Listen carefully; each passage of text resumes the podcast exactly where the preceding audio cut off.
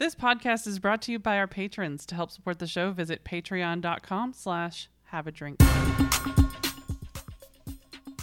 This is your beer, liquor, and other beverage news for the week of May 29th, 2021. Sexism and beer? The devil, you say. Trappists fight for their rights with quarries. You can save your local British pub for just 127 beers a year. Napoleon's wine sold. No way, it's still good. All this and more on Have a Drink News.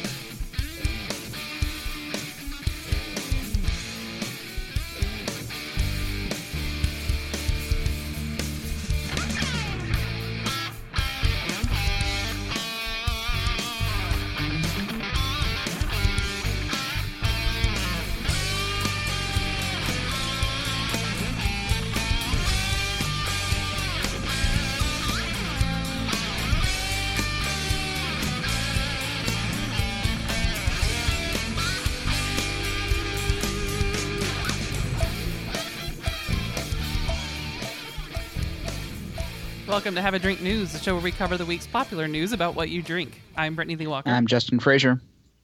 And I'm Christopher Walker. Let's get right into the news.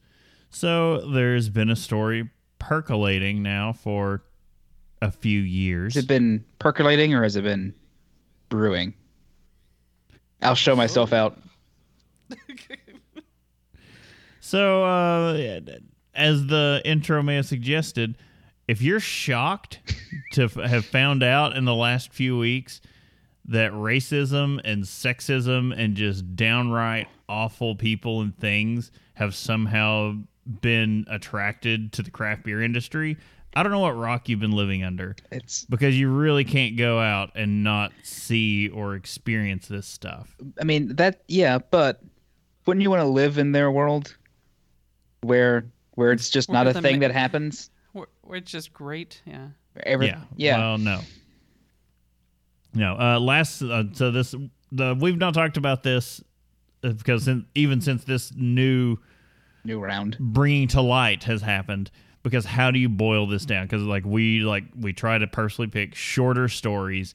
We don't write the stories. We find other write ups and source them, and we always tell you all where we're getting these stories from because we also don't have the time to do the research for this and the main show. So finding one of these that's like would be sub an hour going through it, kind of a kind of a deal. Yeah. so we we have one uh, this week from was it Eatery Eater. Eater. Al- al- Eater. Although now I'm thinking of is man, this could be an actual show topic for main show at some point. Just uh It could. it would be a Ever- complex one that's way down the road. Not not anytime soon. Yeah. Yeah. So their breakdown of it was short and to the point, and that's when I was like, all right, we this will this will do because I don't know who would be listening to this show and not have heard of the events going on. But just in case, we're going to make sure everyone knows because uh, we have a platform, and honestly, it's our responsibility to get this stuff out through our platform. So last summer, amid social justice protests following the murder of George Floyd, the restaurant industry experienced a second wave of the hashtag MeToo reckonings driven by social media. For weeks, workers anonymously shared stories of harassment and racism with Instagram accounts that made it their mission to make abuse public. And now, nearly a year later, the same arc is playing out again, this time focused on the craft brewing industry. And honestly, between them, stuff has kept going. We had the the whole saga with what was going on up at uh, Brooklyn Brewing, Mm, yes. where it, it it boiled down to the the employees had managers fired and kicked out. Yeah. Which uh is an impressive change of uh how that usually would would go. Yeah. Uh, so this it's not like oh it, it just started up. I don't know. It was like no, it's just these things were still going on and are still going on. So VinePair reports. So this was Eater sourcing from a VinePair article, but we looked up the original VinePair article. It was entirely too long. So we're like, you know what? We're going to take your shortening of that article and run with it. But VinePair reports uh, that last week, after a day in which she was particularly frustrated by the sexist comments she got at work, Brienne Allen, uh, production manager at Notch Brewing in Salem, Massachusetts, invited women in the industry to share their stories of sexism and harassment via her Instagram account, which is at Rat Magnet. That uh, Hundreds of accounts. that. Uh, sorry, I'm just. I, I haven't seen the whole like list of what must have happened on that, but I'm just like, that can't have been a fun Instagram thing. No, it's not a fun one, but it's one that everyone needs to go look at. Yeah, Uh, hundreds of accounts poured in, and Allen, uh, and anonymized. I was gonna say how how would you want to say that one? Anonymized, and shared them on her Instagram stories. They included sexist comments like the ones that prompted Allen to post, but there were also direct accusations of sexual harassment and assault as uh, as well as descriptions of deeply toxic workplaces. And that's one reason like covering this whole thing had been really difficult for us because I was like, it honestly the problems are different brewery to brewery. It's not like every brewery has all these problems, or uh, you know, it's varying degrees. Depends on you know the local scenes and cultures. Depends on who who's the problem. Is it other employees and it's a, a, a workplace thing? Is it the management actively doing it, or is it them letting it get by? Is it the is it the customer base? Is It's- it yeah. Because that was her problem that started all this. Is it was customers Yep. coming in or uh, non non brewery employees, so someone from like distribution coming in and making the comments or some you know things like that at her. Because if you go and look up the story uh, at the Rat Magnet thing, she was talking about she was brewing and she was changing hoses out and doing something, and then there were guys making passive sexist comments about how she looked in her in her work clothes and all this stuff and like oh don't you need to get someone to help you with that? And then it's just like i'm the brewer. Like Yeah. what the f? That's what started it. The accusations now saved in the instagram stories are summarized in a public google doc hmm. have reverberated across the industry in the weeks since they appeared. Major breweries have issued apologies and in some cases men named in complaints have left their positions. Good. Uh, Jacob McKean, founder and CEO of Modern Times Beer, uh, which has locations across California and in Portland, Oregon, resigned. In a statement, he addressed his role in a particular incident, announced that another employee named in an accusation had been let go, and promised changes to Modern Times harassment reporting procedures and a renewed commitment to bystander and anti harassment training. This came after Modern Times staff members in Oakland announced on Instagram on Tuesday that they would be stopping work until management acts in a way that aligns with our personal values of inclusion and equality. And this is pretty much what Boulevard had to do. Like the Yeah. Oh, yeah. brewery team was just like, this isn't us. Like, this is our company. Yeah. And they got members of management let go It's uh, because they were just like, no, either you get rid of them or we don't work. it's uh, surprising that Modern Times was so behind Not the modern. times. Uh, again, Yeah. I'll show myself out. Other breweries across the country announced they have terminated those mentioned in accusations. Allen's social media posts have also had an impact internationally. Inside Hook reports that due to multiple allegations, Soren Wagner, founder and head brewer of Copenhagen's Dry and Bitter Brewing Company, has resigned. The craft beer world is notoriously homogenous. The devil, you say. A 2019 report from Trade Publication Brewers Association showed that just 7.5% of brewery employees with the title of brewer were women, and 88% of craft brewery owners were white, males with oh. beards and podcasts. yeah. That's just It's just assumed the rest of that. I mean, we, you know. And the notion uh, that it's difficult to be a woman working in craft beer is well established. The nonprofit organization, the Pink Boot Society, with which uh, Allen is affiliated, was formed precisely to support women in the industry. And a piece published today on Good Beer Hunting describes the constant threat women face at beer festivals and the hoops they have to jump through safely to navigate them. Uh, but the social media accusations, which detail specific and harrowing incidents, have made what was vague knowledge of an issue real and difficult uh, to ignore. And just as the Me Too movement has done for restaurants previously, there's hope that these call outs will be the thing that first removes abusive men from power and then starts wider dialogue about how to restructure craft brewing so that it's safe for everyone. That has been like that had like it has to be done, but everyone's always it's like how do we do it? And it's like well you have a platform like for us personally that's one thing that I've been forever just like what am I like short of, you know, not being a racist, sexist asshat when I'm out at a brewery, what else can I do? Yeah. And it's like, well, I can call it out on here. That's something we can do, like personally. But what is the regular drinker supposed to do? Because if you're out somewhere, like, I'm, uh, this is this was the point that got brought up on uh, one of Gnarly Gnome's shows. Because he was like, well, what if you know if you're out and you see it and you call it out, but it's you know it's not a thing to the people, the regular patrons, then you're the weird guy calling this out there. Yeah, uh, it, which makes it strange, I guess, and you know, maybe the I don't know. There, there's there's a whole lot that can go on with that, where it's like, what? How do you? How do you fix systemic sex, sexism and racism? Uh, yeah, uh, which is a Yeah. bigger question than I can answer. But you know, all, all I can like. But, uh, Oh, go ahead. no, no, no. Go ahead.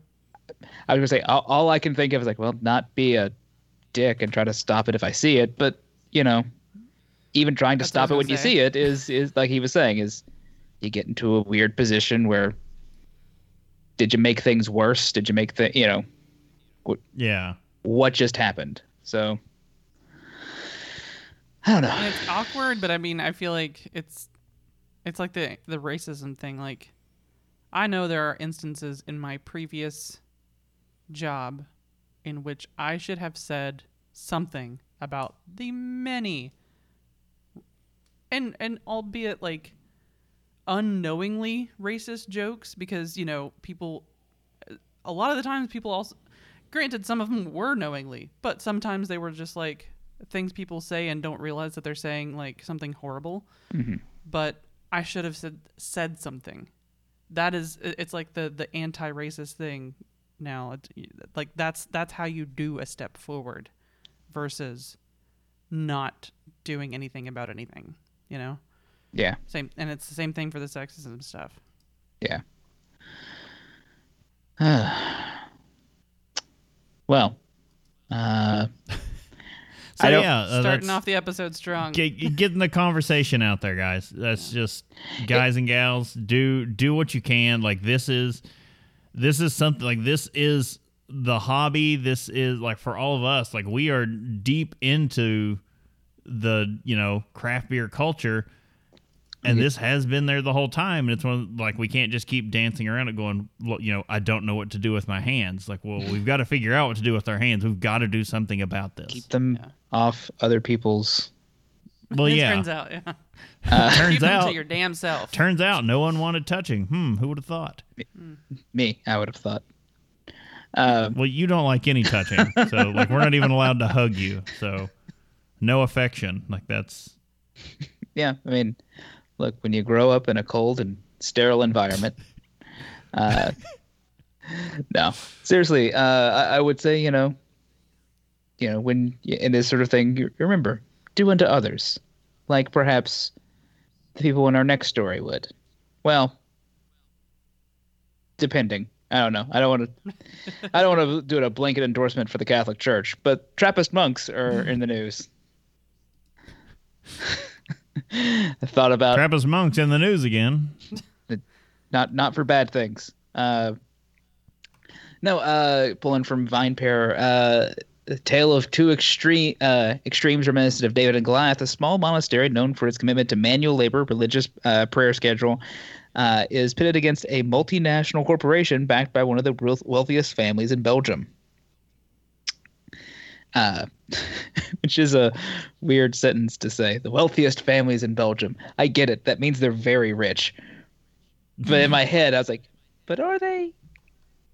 Means they're very old money. Yeah. Well, the monastery, the Notre Dame de Saint Remy, uh, Saint Remy, uh, is at odds with neighbor a neighboring quarry owned and operated by the multi-billion-dollar firm Lhoist. Lhoist. L H O I S T. Uh, oh, anyway, over a Yeah. yeah, over a shared water supply. The long-standing battle appears to now be coming to a close after the monastery won the favor of, of the court in a ruling that declared that Lahoist lacks the right to remove or divert all or part of the water uh, which supplies the abbey, which you would think would be a pretty obvious. Like, yeah, no, you can't take all of it. It's not yours.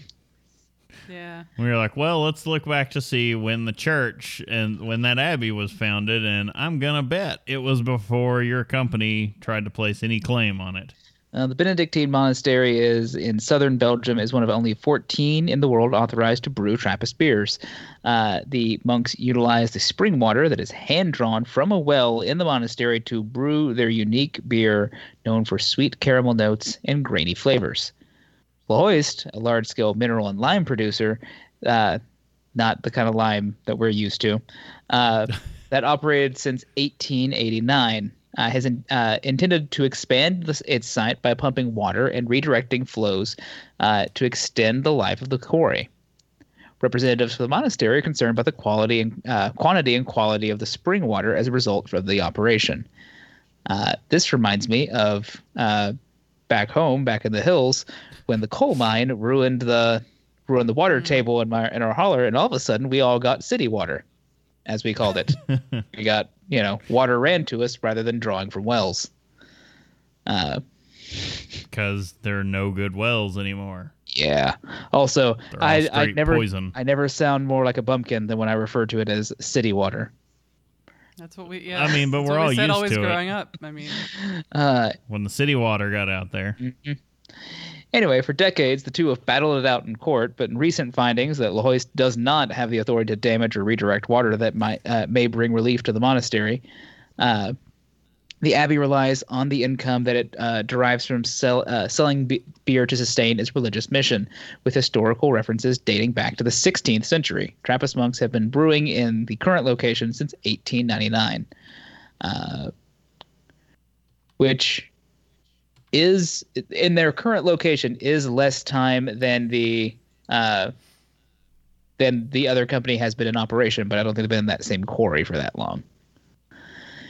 Anyway, the Benedictine monks do not take vows of silence. Uh, uh, unnecessary speaking is viewed as a distraction and temptation to avoid prayerful meditation. In this rare instance, they're raising their voice to protest environmental destruction and protect their precious water supply and way of life. Uh, see, that's when you know you messed up, making them talk and stuff. you're making Benedictine monks raise their voices. What you do?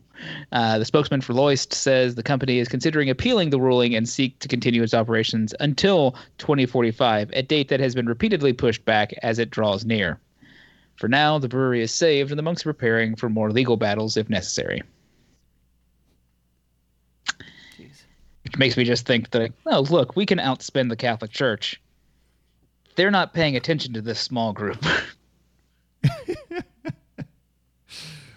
Oh, uh, but yeah, at least it's good news for today. Who knows by 2045?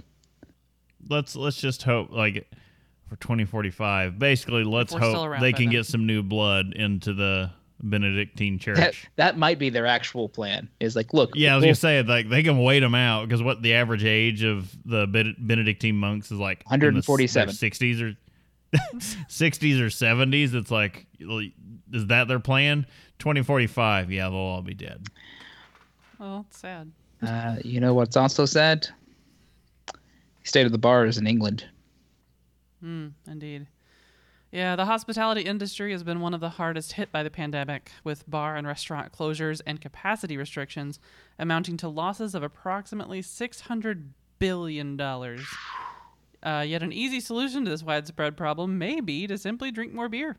according to a firm specializing in financial and statistical analysis. That's that's those are some some uh, statistics I can get behind. They just went, yeah, okay, guys, hear hear me out. Yeah. What if we drank more? crazy idea. So, after calculating the figures, company debt determined that if UK residents of drinking age each consumed an extra 124 pints this year, the extra revenue flow would equate to the total lost by the industry nationwide because of COVID. Uh, that amounts to just under a half a pint per day, a small task for beer lovers. For just ounces a day, you can save. That's immediately what I got, man. So what you're saying is we could personally put a dent in this. Let's go book some some plane tickets. We'll- or pub crawl through uh, through Yeah. London from one end of it to the other. Just I'm saving, save the hospitality industry. just running through, just dropping money. That what are you doing? I'm saving your company.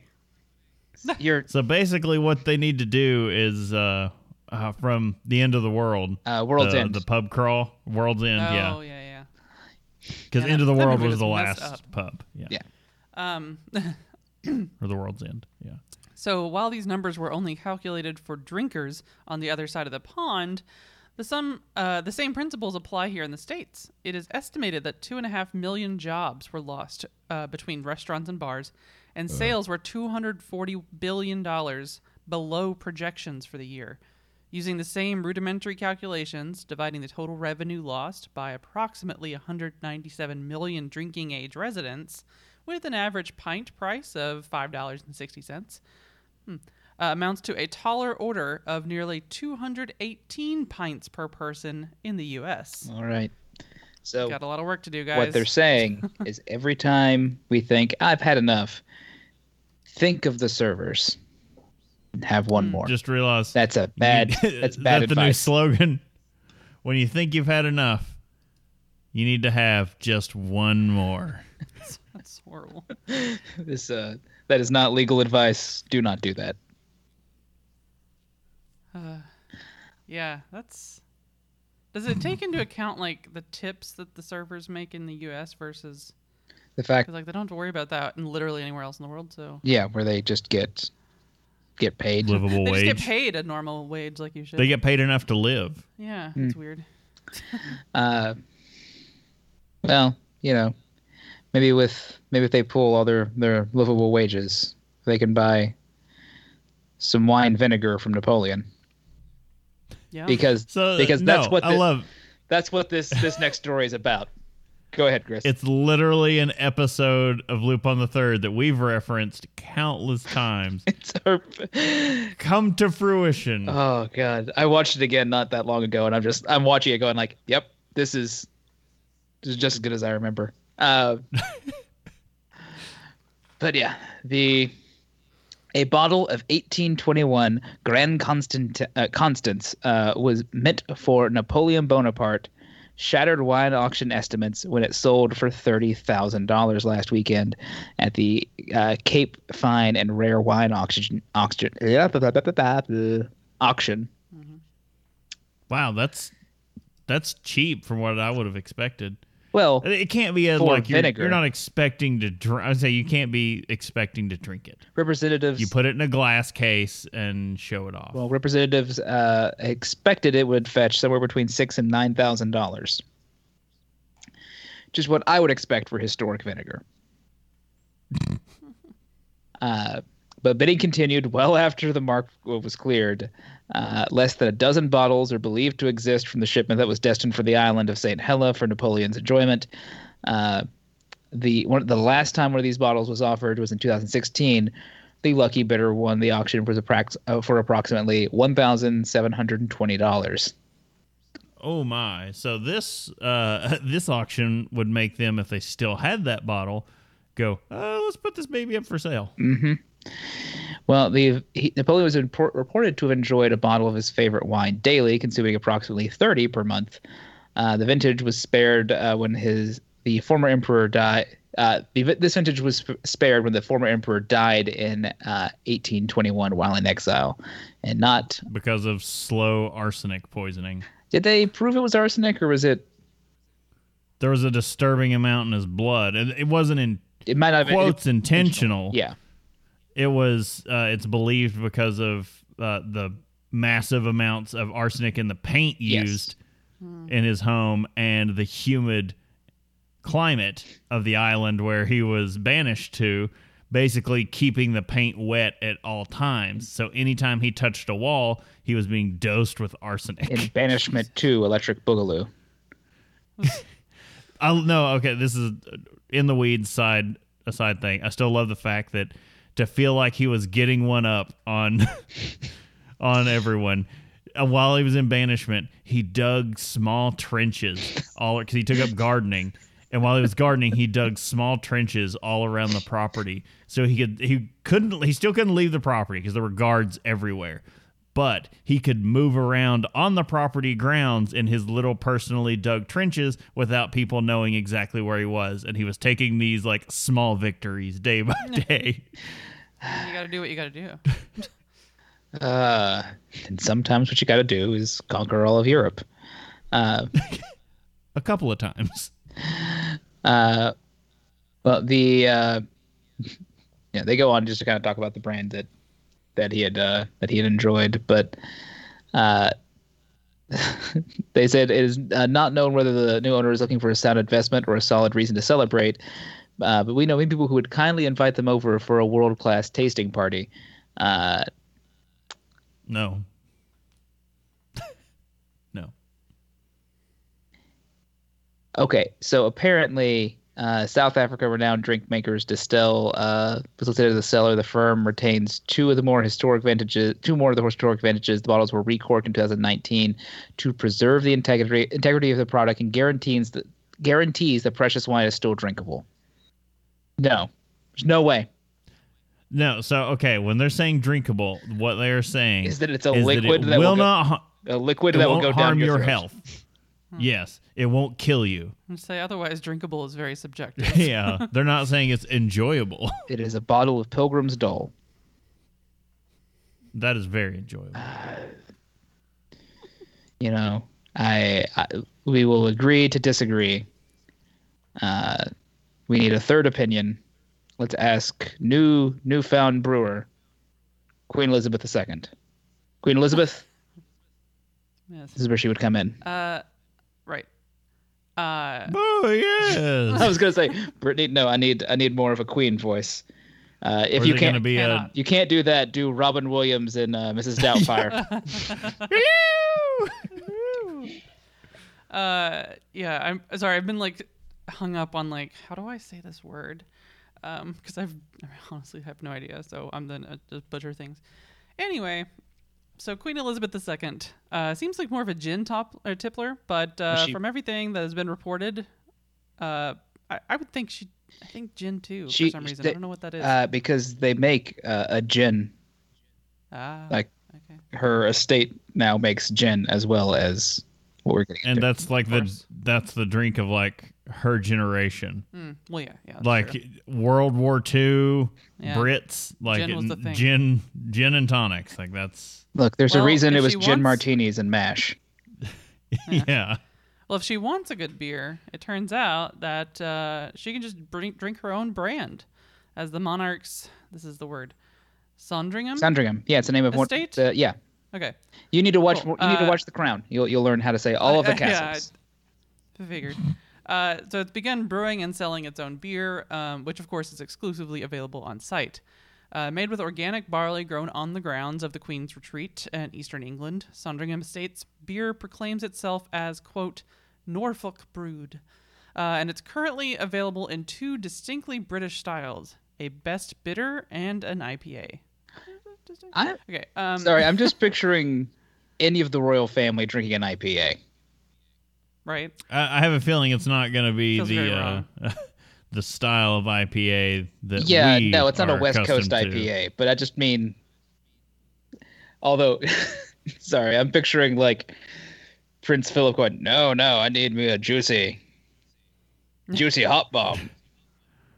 Indeed. before he died. before he died or after. I mean, you know, you don't know what zombie Prince William is up to.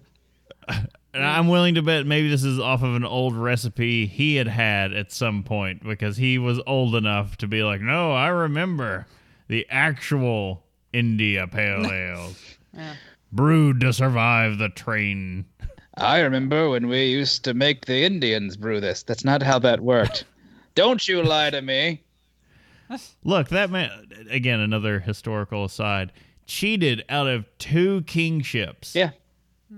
Like uh, he was, he was in line for the Greek Yeah. throne, and then became in line for the British throne, Got got and was just screwed. got smuggled out of Greece in an orange crate.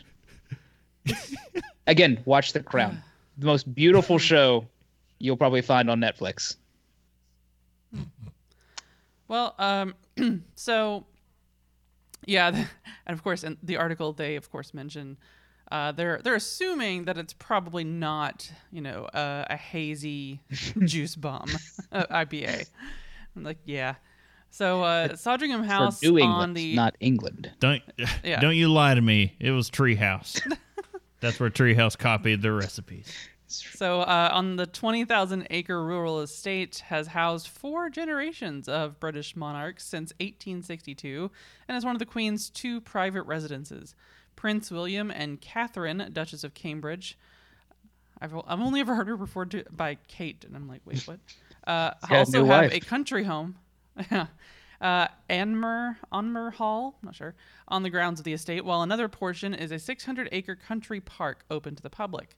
Traditionally, the estate is where the British monarch gather to uh, celebrate Christmas. Uh, the beer, meanwhile, is available to tourists via the Sandringham shop.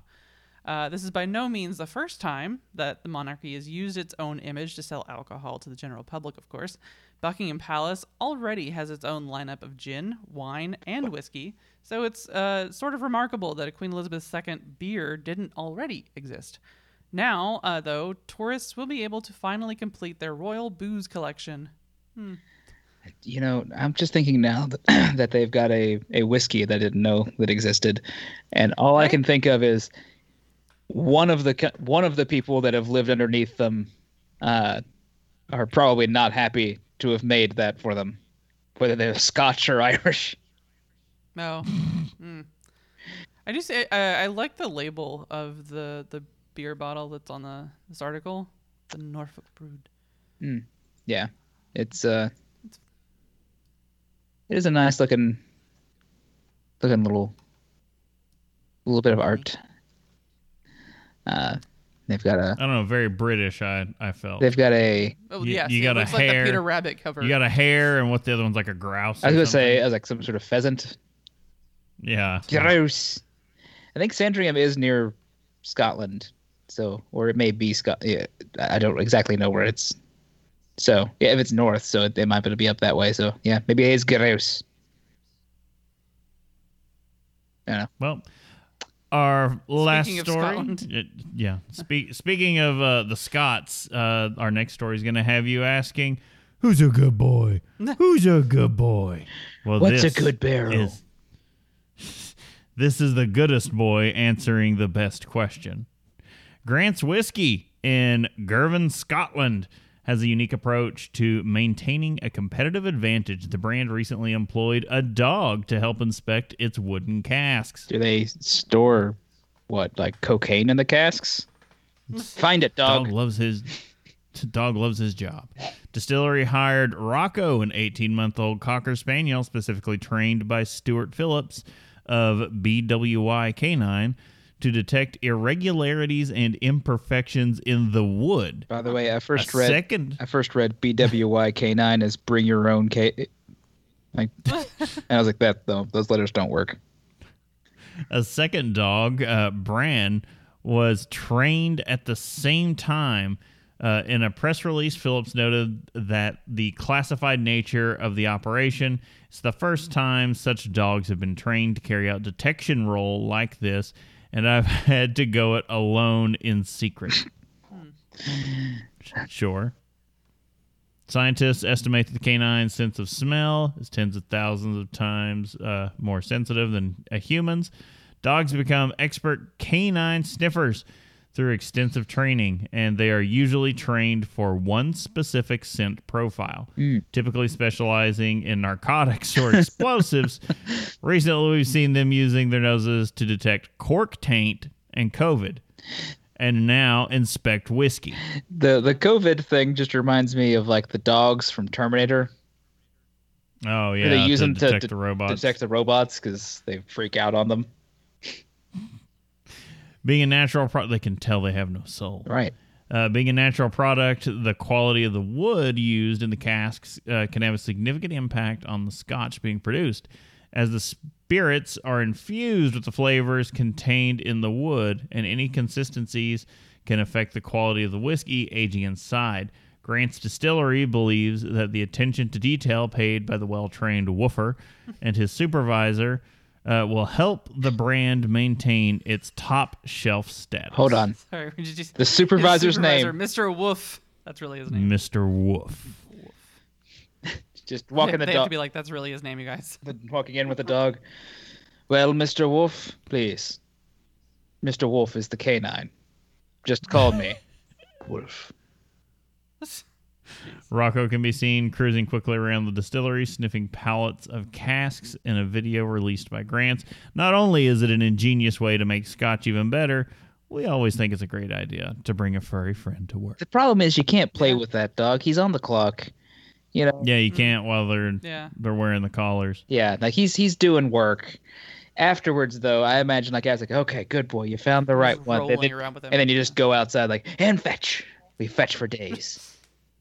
That's usually what they have to do. Like when they train the dogs with the drug dogs. If you've ever seen that going down, the they hide like a pack of cocaine in something, and when the dog finds it, they're like, then they're like, all right, now we're gonna go play fetch for like half an hour, so that you're like, yeah, that smell means fetch. It means play. I mean, I would be bad at that because all I'd want to do is like, no, we're gonna go play. No, we need to train him for stuff. Yeah, yeah, yeah, yeah. We'll get to the training. Who wants? who wants to go? Who wants to go run after things? yeah, you do. But yeah, that is interesting to be like, no, like they're getting all these second use casks in, and there could be infection and things Yeah. hiding out in those barrels that they are unaware of that the dog can pick up. Gotta So gotta, yeah, that gotta send them down to a rum distillery when they're done. God, dog goes through, just like walks back out. What's the matter? Someone speak dog. He's just saying it's all infected. it's just nom in there. Uh, all right. Well, we'd like to remind everyone that this is our news only show, but we also do a weekly long form show discussing the science and history around what you drink.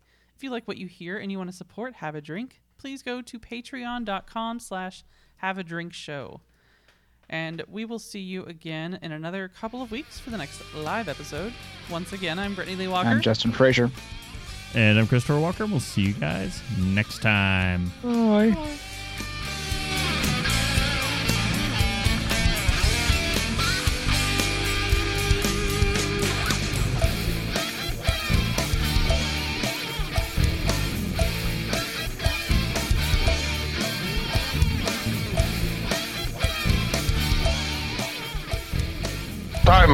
hopes you have enjoyed this program.